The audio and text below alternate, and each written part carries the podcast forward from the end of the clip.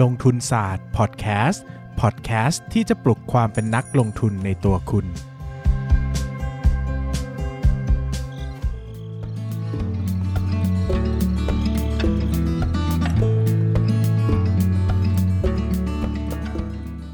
สวัสดีครับ ยินดีต้อนรับเข้าสู่รายการลงทุนศาสตร์พอดแคสต์รายการที่จะชวนทุกคนพัฒนาความรู้ด้านการเงินและการลงทุนไปด้วยกัน วันนี้นะครับก็ชวนทุกคนมาคุยกันในเรื่องที่สัญญาไว้นานมากแล้วนะครับ ว่าจะเล่าเรื่องนี้ให้ฟัง แล้วก็ได้ถึงเวลาเล่าสักทีนะครับ เนื้อหาวันนี้เนี่ยจะเป็นเนื้อหาเกี่ยวกับการหาจุดคุ้มทุนอ่านะครับหรือว่าการหาจุดเบรกอีเวนต์พอยต์นั่นเองอะก่อนจะเข้าเนื้อหาขอแวะไปโฆษณาสักครู่นะครับ ตอนนี้ผมมีพอดแคสต์ชื่อว่าหนังสือคือของหวานนะครับหนังสือคือของหวานเป็นรายการรีวิวหนังสือนะครับสั้นๆประมาณเล่มละ 10 นาทีเนะสำหรับใครที่สนใจนะครับชอบอ่านหนังสือหรือว่าอยากจะสนับสนุนผมนะครับก็สามารถเข้าไปฟังกันได้นะครับสามารถ search ว่าหนังสือคือของหวานใน Apple Podcast Spotify หรือว่า Podbean ได้เลยนะครับ ส่วนว่าถ้าใครอยากฟังใน YouTube นะครับ ก็ให้ search ว่านายพินต้าพอดแคสต์นะครับนายพินต้าพอดแคสต์ก็จะเจอ episode นะครับตอนนี้ทำมาประมาณสัก 25 episodeได้แล้วนะครับ ก็ชักชวนทุกคนไปฟังกันนะครับ เพราะว่าจริงๆหนึ่งก็เป็นอีกหนึ่งความชอบของผมที่จะอ่านหนังสือแล้วก็เล่าให้คนอื่นฟังนะครับอะกลับมาเข้าเรื่องนะครับ วันนี้เนี่ยเราจะพูดกันในเรื่องของ managerial accounting นะครับหรือว่าการบัญชีบริหาร การบัญชีบริหารเนี่ยจะต่างกับบัญชีการเงินหรือว่า financial accounting นะครับเนื่องจากบัญชีการเงินเนี่ยเป็นระบบบัญชีที่มีมาตรฐานค่อนข้างจะรัดกุมแน่นอนนะครับแล้วก็ทำระบบเพื่อที่จะให้ผู้ตรวจสอบภายนอกนะครับสามารถใช้งานได้เข้าใจตรงกันนะครับในขณะที่ managerial accounting นะครับหรือว่าบัญชีบริหารเนี่ยจะเป็นระบบบัญชีที่เน้นการใช้ภายในองค์กรเนอะดังนั้นเนี่ยคือเหมือนว่าใช้ เป็นการทำบัญชีเพื่อประกอบการตัดสินใจของผู้บริหาร ดังนั้นเนี่ยระบบบัญชีต่างๆ หรือว่าการลักษณะการทำการตีความเนี่ยมันจะไม่เหมือน financial accounting ที่จะมีมาตรฐานเป็นข้อ ๆ เลยว่าคุณต้องลงบัญชียังไงอะไรบ้างนะครับ ถ้าเป็น managerial accounting เนี่ยก็จะค่อนข้าง flexible ไปตามแต่ละองค์กรเลยว่า แต่ละองค์กรมีลักษณะยังไงชอบอะไรบ้างนะครับ ก็จะมีความเป็นความเป็นเฉพาะ ลงไปนะครับ ซึ่งไอ้ตัว managerial accounting นั่นแหละนั่นเองเนี่ยแหละนะครับ ที่เป็นพื้นฐานสำคัญของการคำนวณจุดคุ้มทุนนะครับ ก่อนจะไปพูดถึงเรื่องจุดคุ้มทุนเนี่ยเราต้องพูดถึงเรื่องต้นทุนก่อนนะครับ ต้นทุนในเชิง managerial accounting นะครับก็จะมี 2 อย่างก็คือ fixed cost หรือว่าต้นทุนคงที่กับ variable cost หรือว่าต้นทุนผันแปรนะครับหลักการอย่างนี้นะครับ ต้นทุนใด ๆ ก็ตามที่จำนวนปริมาณเออเขาเรียกว่าอะไรนะ ค่าใช้จ่ายนะครับหรือว่าต้นทุนเนี่ยผันแปรไปตามกิจกรรม เชิงเศรษฐกิจของบริษัท อันนั้นเรียกว่าต้นทุนผันแปรนะครับแต่ถ้าต้นทุนเนี่ยไม่ผันแปรไปตามกิจกรรมเชิงเศรษฐกิจ ก็ถือว่าต้นทุนคงที่นะพูดอย่างนี้ก็จะงงนะครับก็ความจริงแล้วมันค่อนข้างจะเเขาเรียกอะไร common sense มากนะครับ ก็คือสมมุติว่าเรา ผลิตสินค้ามากขึ้นนะครับผลิตสินค้ามากขึ้น ต้นทุนที่เพิ่มมากขึ้นตามสัดส่วนในการผลิตสินค้าก็คือต้นทุนผันแปรนะครับยกตัวอย่างเช่น เราทำโรงงาน น้ำดื่มอย่างเงี้ยนะครับ ปริมาณน้ำที่ใช้นะครับ ขวดน้ำดื่มนะ ค่าฉลาก พวกนี้เนี่ยก็ถือว่าเป็นต้นทุนผันแปรใช่ไหมครับ เพราะว่าผลิตมากขึ้น ก็ใช้จำนวนขวดมากขึ้นจำนวนฉลากมากขึ้น แต่ถ้าไม่ได้ผลิตก็ไม่ได้ใช้ใช่ไหมครับ มันก็จะอยู่ในสินค้าคงคลังของเราไป แต่อะไรบ้างที่เป็นต้นทุนคงที่ยกตัวอย่างเช่น ค่าเสื่อมราคาของโรงงาน ค่าแรง พนักงานนะ ค่าแรงคน ค่าค่าคือเอาค่าเสื่อมโรงงาน ค่าเสื่อมอุปกรณ์เนี่ยเป็นหลักที่จะเป็นต้นทุนคงที่อย่างเห็นได้ชัดนะครับ ค่าแรงพนักงานเนี่ยเขาเรียกว่ากึ่งผันแปรเนอะคือหมายถึงว่ามันจะคงที่อยู่ระดับหนึ่งแล้วถ้ามันเพิ่มขึ้นบางส่วน เช่นทำ OT พวกนี้มันก็จะผันแปรนะครับ อันนี้ก็แล้วแต่ว่าเราเนี่ยจะเราจะปัดไปในฝั่งไหน แต่โดยส่วนใหญ่ผมจะให้เป็นต้นทุนคงที่นะครับ ยกเว้นว่าโอเค ค่า OT ก็ให้เป็นต้นทุนผันแปรไปนะครับดังนั้นหลักๆเนี่ยก็คือแยกง่ายมากนะครับ ก็คืออะไรที่ ผันแปรไปตามกิจกรรมเชิงเศรษฐกิจของบริษัท ก็ถือว่าเป็นต้นทุนผันแปร อะไรที่ไม่ผันแปรก็เป็นต้นทุนคงที่นะครับต้นทุนผันแปรหลักๆ ของบริษัทนะครับส่วนใหญ่ก็จะเป็นค่า material cost หรือว่าค่าค่าวัตถุดิบต่างๆนะครับแล้วก็จะมีพวกค่าคอมมิชชั่นในการขายอ่านะครับรวมไปถึงค่าวัสดุอุปกรณ์ต่างๆ หรือว่าถ้าเป็นถ้าเป็นค้าปลีกอย่างเงี้ยต้นทุนสินค้า cost of goods sold ทั้งหมดเนี่ยก็ถือว่าเป็นต้นทุนผันแปรเลยก็ได้นะครับ เพราะว่าถ้าขายเขาก็จะรับรู้เป็นค่าใช้จ่าย ถ้าไม่ขายเขาก็เป็นสินค้าคงคลังเนอะนะครับถ้าส่วนที่เป็นต้นทุนคงที่เนี่ยหลักๆ ก็คือค่าแรงต่างๆ ที่จะคงที่นะครับค่าเสื่อมราคาค่าตัดจำหน่ายใบอนุญาตต่างๆนะครับซึ่งตรงนี้เนี่ยก็ ต้องไปวิเคราะห์นะครับเพราะว่าเวลาที่เราเรียนในคอร์ส Managerial Accounting เวลาไปเรียน MBA เรียน Finance นะครับหรือว่าเรียนบัญชีเนี่ยมันจะค่อนข้างง่าย เพราะว่ามันจะเป็นธุรกิจเล็ก ๆ ที่เขาแบบประมาณมาให้อะไรเงี้ยเราก็จะเห็นภาพว่าอันไหนคงที่อันไหนผันแปรใช่ไหมครับแต่เวลาเรามาดูธุรกิจจริงๆใช่มาดูในตลาดหลักทรัพย์อะเราต้องไปดูในหมายเหตุประกอบงบการเงิน ว่าค่าใช้จ่ายแต่ละส่วนประกอบด้วยอะไรบ้าง ซึ่งมันซับซ้อนมากนะครับมันซับซ้อนมาก แล้วก็บางทีเราก็อาจจะแยกยากนิดนึงว่าอันไหนเป็นต้นทุนคงที่อันไหนเป็นต้นทุนผันแปรอะไรเงี้ยนะครับ อันนี้ก็ต้องลงดีเทลนิดนึงนะครับ ลงดีเทลแล้วก็ไปคิดหาคำตอบนิดนึงว่าอันไหนคงที่อันไหนผันแปรนะครับถามว่าทำไมถึงมันสำคัญขนาดนั้นเลยเหรอที่ต้องมาเข้าใจต้นทุนคงที่ต้นทุนผันแปรสำคัญมากครับ เพราะว่าต้นทุนคงที่กับต้นทุนผันแปรเนี่ยเป็นสูตรที่ใช้ในการคำนวณจุด break event point นะครับ จุด break event point เนี่ยก็คือ จุด break even point ก็คือจุดที่ธุรกิจเนี่ยไม่มีกำไรแล้วก็ไม่มีขาดทุนนะครับก็ถือว่าเป็นกำไรเป็นศูนย์บาทนั่นเองก็คือเป็นจุดที่จะเริ่มกำไรนะครับหมายถึงว่าถ้ารายได้ผ่านจุด break even point ไปได้ ธุรกิจก็จะมีกำไรมากมายมหาศาล เติบโตดีมากนะครับ gross profit margin net profit margin เนี่ยโดยทั่วไปจะ gross gross นี่แล้วแต่ธุรกิจแต่เน็ตนี่จะโตดีมากนะครับ net profit margin จะโตดีมาก ในทางตรงกันข้ามนะครับถ้าจุด break even point แล้วพุ่งลงนะครับรายได้ลดลงเนี่ย net profit margin ก็จะลดต่ำลงอย่างมากนะครับก็จะขาดทุนอย่างมากได้เช่นกัน ดังนั้นเนี่ยนักลงทุนจำนวนมากเนี่ยเขาจะดูที่ break even point นะครับเพราะว่ามีโอกาสที่กำไรจะโตแบบก้าวกระโดดมากๆนะครับโดยปกติธุรกิจทั่ว ๆ ไปก็กำไรโตปีละ 10% 15%ใช่ไหมครับแต่จุดเบรกอีเวนต์พอยต์เนี่ยจะทำให้กำไรโตได้ปีละเป็น 100%นะครับซึ่งมีมูลค่ามหาศาลมาก ในเชิงการลงทุนนะครับ ดังนั้นเนี่ยก็ถือว่าเป็นพื้นฐานที่นักลงทุนจะต้องทราบในการคำนวณจุด break even point นะครับ จุด break even point นะครับ ก็คือตั้งสมการว่า กำไรส่วนเกินเท่ากับต้นทุนคงที่อ่าแค่นี้เองนะครับ เดี๋ยวขออธิบายคำว่ากำไรส่วนเกินก่อนนะครับ ปกติเราจะรู้จักคำว่ากำไรขั้นต้นอ่ากำไรขั้นต้นก็คือ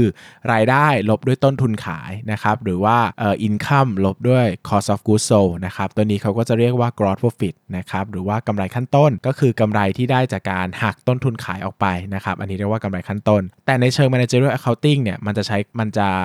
เราจะใช้คำว่ากำไรส่วนเกินนะครับกำไรส่วนเกินเนี่ยหรือว่า contribution margin เนี่ยก็เท่ากับ income ลบด้วย variable cost นะครับเรียกว่ากำไรส่วนเกินนะครับก็คือเอารายได้ลบด้วยต้นทุนผันแปรนะครับก็จะได้เป็นสิ่งที่เรียกว่ากำไรส่วนเกิน หรือว่า contribution profit นะครับ ถ้าเป็นเปอร์เซ็นต์ก็เรียกว่า contribution margin อ่า ถ้าเป็นถ้าเป็นตัวเงินก็เรียกว่า contribution profit นะครับ ยกตัวอย่างเช่นธุรกิจซื้อมาขายไปเนอะคุณซื้อธุรกิจคุณซื้อสินค้ามา 50 บาท ขายไป 100 บาทนะครับ contribution margin คิดกลมๆ ง่ายๆ ก็เท่ากับ 50 บาท ก็คือ income ก็คือ 100 นะครับ แล้วก็ variable cost เท่ากับ 50 บาท ก็คือส่วนต่างก็คือ 50 บาทนั่นเองนะครับ อันนี้เรียกว่ากำไรส่วนเกินนะครับ จุดที่จะเป็น break event point พอดีก็คือจุดที่กำไรส่วนเกินเนี่ยไปเท่ากับต้นทุนคงที่เนาะเราคิดภาพง่ายๆนะครับ โดยปกติเนี่ยสูตรมันก็คือเอา income นะครับลบด้วย variable cost จะเท่ากับ contribution margin contribution profit อ่า แล้วเอา contribution profit เนี่ยไปลบด้วย fixed cost นะครับ จะได้ส่วนที่เรียกว่า operating profit นะครับหรือว่ากำไรจากกิจกรรมดำเนินงาน ซึ่งมันจะไปเท่ากันเนอะสังเกตไหมว่าถ้าเป็น financial accounting นะครับหรือว่าบัญชีการเงินเนี่ยรายได้ลบด้วยต้นทุนขาย ลบด้วยค่าใช้จ่ายในการขายและบริหารจะเท่ากับกำไรจากกิจกรรมดำเนินงาน หรือว่า income ลบด้วย cost of goods sold เท่ากับ gross profit gross profit ลบด้วย sale and administration expense นะครับ ก็จะเป็น operating profit นะครับ ในเชิงเดียวกันกับ managerial accounting นะครับ income นะครับลบด้วย variable cost จะเท่ากับ contribution margin แล้ว contribution margin ลบด้วย fixed cost จะเท่ากับ operating margin นะครับ หรือว่ารายได้ลบด้วยต้นทุนผันแปร จะเท่ากับกำไรส่วนเกิน แล้วเอากำไรส่วนเกิน ไปลบด้วยต้นทุนคงที่ต่อก็จะได้ส่วนที่เป็นกำไรจากกิจกรรมดำเนินงานนะครับ ซึ่งมันจะเป็น operating margin เหมือนกันนะครับ ดังนั้นเนี่ยจุด break even point เนี่ยโดยทั่วไปแล้ว เขาจะไม่ได้เมนชั่นถึงตัวภาษี แล้วก็ตัวค่าตัวดอกเบี้ยจ่ายนะครับ ซึ่งถ้าเราอยากากจะคำนวณเนี่ยก็คำนวณได้เหมือนกันนะครับเราก็อาจจะฟิกดอกเบี้ยจ่ายเข้าไปในต้นทุนคงที่อะไรเงี้ยนะครับแต่มันก็จะไม่สามารถไปเทียบเคียงกับตัวเลขที่มาจากงบกำไร financial accounting ได้ประมาณนั้นนะครับก็สรุปง่ายๆนะครับว่า break even point เนี่ยคือจุดที่กำไรส่วนเกินเท่ากับ fixed cost หรือว่า ต้นทุนคงที่นะครับ ดังนั้นหลักการง่ายๆนะครับคือ 1 เราจะต้องทราบว่าตัว variable cost เนี่ยประมาณเท่าไหร่นะครับ โดยทั่วๆไปเนี่ยการทราบ variable cost อย่างเดียวเนี่ยไม่ค่อยมีประโยชน์ เพราะว่ามันจะเป็นการทราบเป็นจุดนะครับ เราจะต้องทราบสิ่งที่เรียกว่าเอ่อ percent contribution margin นะครับ หรือว่ารายได้ลบด้วย variable cost แล้วก็หารด้วยรายได้นะครับ คิดเป็นเปอร์เซ็นต์นะคล้ายๆ cost of goods sold นะเออคล้ายๆ gross profit margin แต่ gross profit margin นะใช้ cost of goods sold แต่ถ้าเป็น contribution margin นะคิดเอ่อ variable cost ตัวเลขที่เป็นเปอร์เซ็นต์เนี่ยก็จะเป็นตัวเลขที่นำมาคำนวณต่อว่า ถ้าอยากจะให้กำไรส่วนเกินเนี่ยเท่ากับ ตัวของค่าใช้จ่ายคงที่เนี่ยจะต้องมีรายได้เท่าไหร่นะครับแล้วรายได้ตรงนั้นเองก็เป็นจุด break even point นะครับสมมุติว่าอย่างครับผมยกตัวผมยกตัวเลขให้นะครับบอกว่าธุรกิจหนึ่งเนี่ยมีตัวเอ่อ contribution margin อยู่ที่ 50%คือซื้อสินค้ามา 50 บาทขายไป 100 บาท ก็คือได้กำไร contribution margin เนี่ย50%นะครับ แล้วก็ตัว fixed cost ของเขาเนี่ยครับ ต้นทุนคงที่ของเขาเนี่ยมีมูลค่าเท่ากับ 150 ล้านบาท คำถามว่าธุรกิจนี้จะ break even point เท่าไหร่นะครับ หลักการง่ายๆ ก็คือจุด break even point ก็เท่ากับกำไรส่วนเกินเท่ากับต้นทุนคงที่นะครับ ต้นทุนคงที่เท่ากับ 150 ล้านบาท แปลว่ากำไรส่วนเกินต้องเท่ากับ 150 ล้านบาท ถึงจะ break even ใช่ไหมครับ ซึ่งเมื่อกี้กำไรส่วนเกินมันเท่ากับ 50%เนอะดังนั้นถ้าจะเทียบเป็นยอดขายก็คือต้องเทียบกลับไปที่ 100%ก็เท่ากับ 300 ล้านบาท แปลว่าธุรกิจนี้เนี่ยจะ break even point หรือว่าไม่มีกำไรเลยกำไรศูนย์บาทเนี่ยอันนี้โดยเชิงประมาณนะอยู่ที่ประมาณ 300 ล้านบาทของยอดขายนะครับดังนั้นเนี่ยจุดที่ผ่าน 300 ล้านบาทไปได้เนี่ยกำไรมันจะเติบโตขึ้นดีมากนะครับก็จะโตขึ้นเยอะมากนะครับ ดังนั้นเนี่ยก็เป็นเทคนิคสำคัญที่เอาไว้คำนวณหุ้นเติบโตนะครับว่า จุดไหนเนี่ยจะเป็นจุด break event point นะครับที่สำคัญนะครับ แล้วก็ใช้ได้จริง ๆ นะครับ ผมก็ใช้มากับธุรกิจบางอย่างที่เคยลงทุนมาก่อนแล้วไว้มีโอกาสจะเล่าให้ฟังนะครับ ซึ่งจะใช้วิธีนี้ได้ดีนะครับก็ต้องเป็นหุ้นที่คนอื่นยังมองไม่เห็นว่ามันจะ break event นะเนอะมันจะต้องผ่านจุด break event ค่อนข้างมีนัยสำคัญเลยแหละนะครับกำไรมันถึงจะโตแบบก้าวกระโดดนะครับ อย่างที่ผมบอกว่าหลักการจริง ๆ ของการคำนวณ break event point อะมันง่ายมากก็คือกำไรส่วนเกินเท่ากับต้นทุนคงที่ แต่ความยากจริง ๆ ของมันอะคือการไปหาคำตอบมากกว่าว่าอะไรคือต้นทุนคงที่อะไรคือต้นทุนผันแปรแล้วธุรกิจนี้ contribution margin เท่ากับกี่เปอร์เซ็นต์อะไรอย่างเงี้ยอันนี้คือส่วนที่ยากเพราะว่าจริง ๆ แล้วพอธุรกิจมันซับซ้อนเนี่ยมันก็ไม่ได้ง่ายเหมือนแบบธุรกิจยอดขายหลักล้านเนอะพอธุรกิจยอดขายหลักร้อยล้านพันล้านพวกเนี้ยครับไอตัวเราจะแยกต้นทุนคงที่ต้นทุนผันแปรเนี่ยมันก็ยาก หรือว่าบางธุรกิจเนี่ยเขาก็ไม่ได้ให้รายละเอียดด้านค่าใช้จ่ายไว้มากนักนะครับคือไปอ่านงบไปอ่านงบหมายเหตุประกอบงบการเงินเนี่ยเขาก็ไม่ได้แยกไว้ให้ว่าต้นทุนขายประกอบด้วยอะไรบ้างนะครับค่าใช้จ่ายในการขายค่าใช้จ่ายในการบริหารประกอบด้วยอะไรบ้าง บางทีเราก็ต้องไปแกะเองตามงบกระแสเงินสดอะไรเงี้ยซึ่ง ค่อนข้างยากนะครับ ดังนั้นเนี่ยโดยทั่วไปถามว่าผมทำบ่อยไหม ผมก็ไม่ได้ทำบ่อยขนาดนั้นคือ ผมไม่ได้มานั่งคำนวณ break event point ทุกธุรกิจ ทุกกิจการนะครับ มันต้องมีนัยสำคัญจริง ๆ ว่าธุรกิจนี้เนี่ยมันกำลังจะ break event จริง ๆ นะ แล้วมันจะ break event แล้วได้ผลลัพธ์ค่อนข้างดี ดังนั้นเนี่ยเราจึงต้องไปคำนวณว่าถ้า break event แล้วมันจะกำไรเท่าไหร่นะครับซึ่งมันจะทำให้เราประเมินมูลค่าหุ้นได้ ดังนั้นเนี่ยวิธีการนี้ก็ไม่ได้เป็นวิธีการที่ง่ายนักกันนะครับ แต่ก็ไม่ได้ยากเกินไปหมายถึงว่าถ้าพยายามจะทำก็ทำได้เหมือนกันนะครับ ดังนั้นเนี่ยก็ไว้ให้เป็นไอเดียแล้วกันว่า ตัวของตัวของ managerial accounting อะจริง ๆ ก็ประมาณนี้นะครับ แต่เราจะเห็นค่อนข้างเยอะว่าตัวของ นักลงทุนส่วนใหญ่อะเขาก็จะอาจจะไม่ได้ทำละเอียดนักอะนะครับ หลายคนถ้าเป็นธุรกิจที่เป็นค้าปลีกอย่างเงี้ยนะครับ หรือว่าซื้อมาขายไปเนี่ยเขาก็อาจจะแบบว่าโกงหน่อยๆ ด้วยการอะโอเค ให้ cost of goods sold เป็น variable cost ทั้งก้อนอะแบบนี้ก็พอได้เนอะเพราะว่าซื้อมาขายไป แล้วก็อาจจะให้เซลล์เซลล์ selling expense นะครับ ค่าใช้จ่ายในการขายเป็น variable cost เนอะเพราะว่าขายเยอะก็จ่ายเยอะมีค่า commission ค่าพนักงานใช่ไหมครับ แล้วก็ as- administration cost นะครับก็อาจจะให้เป็นเอ่อ fixed cost แบบนี้เป็นต้นนะครับ หรือว่าอาจจะ sell selling expense เนี่ยก็แยกเป็น 2 ส่วนก็คือส่วนที่เป็นอาคารที่ดินและอุปกรณ์ พวกค่าเสื่อมก็ให้เป็น fixed cost นะครับ ส่วนอย่างอื่นก็ให้เป็น variable cost แบบนี้ก็ทำได้เหมือนกันนะครับ คือมันไม่ได้ fix ว่าจะต้องไปนั่งหารายละเอียดให้ได้เลยว่าเฮ้ยอะไรคงที่อะไรผันแปรนะครับ ก็ขึ้นอยู่กับการ ประมาณการแล้วก็ประยุกต์ใช้ด้วยบางทีอาจจะต้องดูงบการเงินปีเก่าๆก่อนว่าเฮ้ยลักษณะงบการเงินปีเก่าๆมันเป็นยังไง มันใช้ยังไงบ้างนะครับแล้วก็พอจะประเมินประมาณการอะไรได้บ้างนะครับซึ่งบอกอีกครั้งว่าการคำนวณ break even point เนี่ยไม่ใช่เรื่องง่ายนะเพราะว่ามันต้องใช้ข้อมูลเชิงลึกจากกิจการเลย ถ้าเอาให้เป๊ะๆเนี่ยยากนะครับบางทีตัวกิจการเองยังคำยังไม่คำนวณเลยอะเพราะว่ามันก็ยากเกินไปนะครับแต่ดูเป็นคอนเซปต์คือกะไว้คร่าวๆนะครับหมายถึงว่าดูคร่าว ๆเป็นว่าเออมันเป็นยังไงเรื่องราวมันเป็นแบบนี้มันทำอะไรยังไงบ้างนะครับ ก็สำหรับใครที่สนใจเรื่องของ break even point นะครับการคำนวณหาจุดคุ้มทุน จุดที่กำไรจะเพิ่มขึ้นได้อย่างมากกำไรจะระเบิดเนี่ย episode นี้ก็คงจะเป็นไอเดีย ประมาณหนึ่งนะครับ ถ้าสนใจเนอะก็สามารถไปต่อยอดได้โดยการอาจจะ search Google นะครับว่าการคำนวณจุดคุ้มทุนนะครับ contribution margin นะกำไรส่วนเกินนะพวกนี้ถือว่าเป็น keyword ในการในการในการสืบค้นเรื่องนี้ต่อได้นะครับ หรือว่าจะ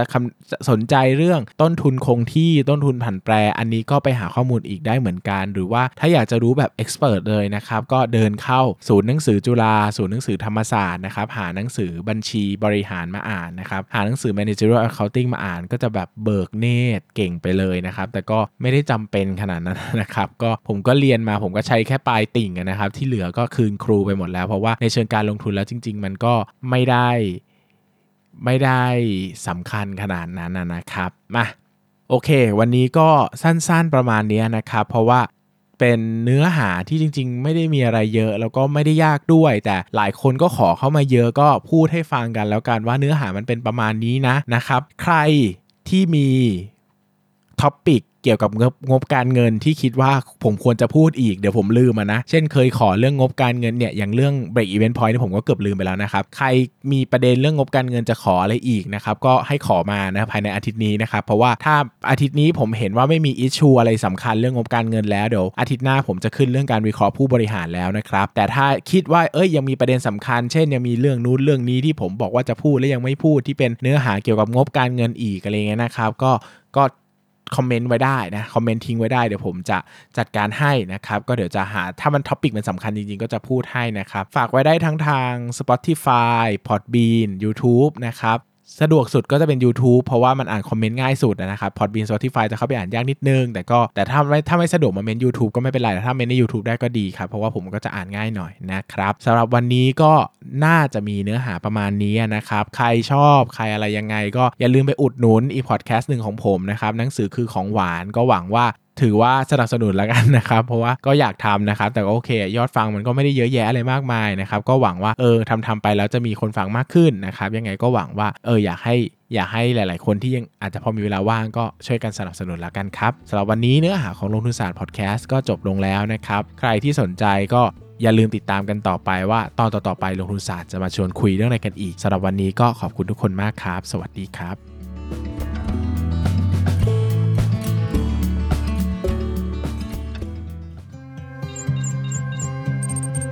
อย่าลืมกดติดตามลงทุนศาสตร์ในช่องทางพอดแคสต์เพลเยอร์ที่คุณใช้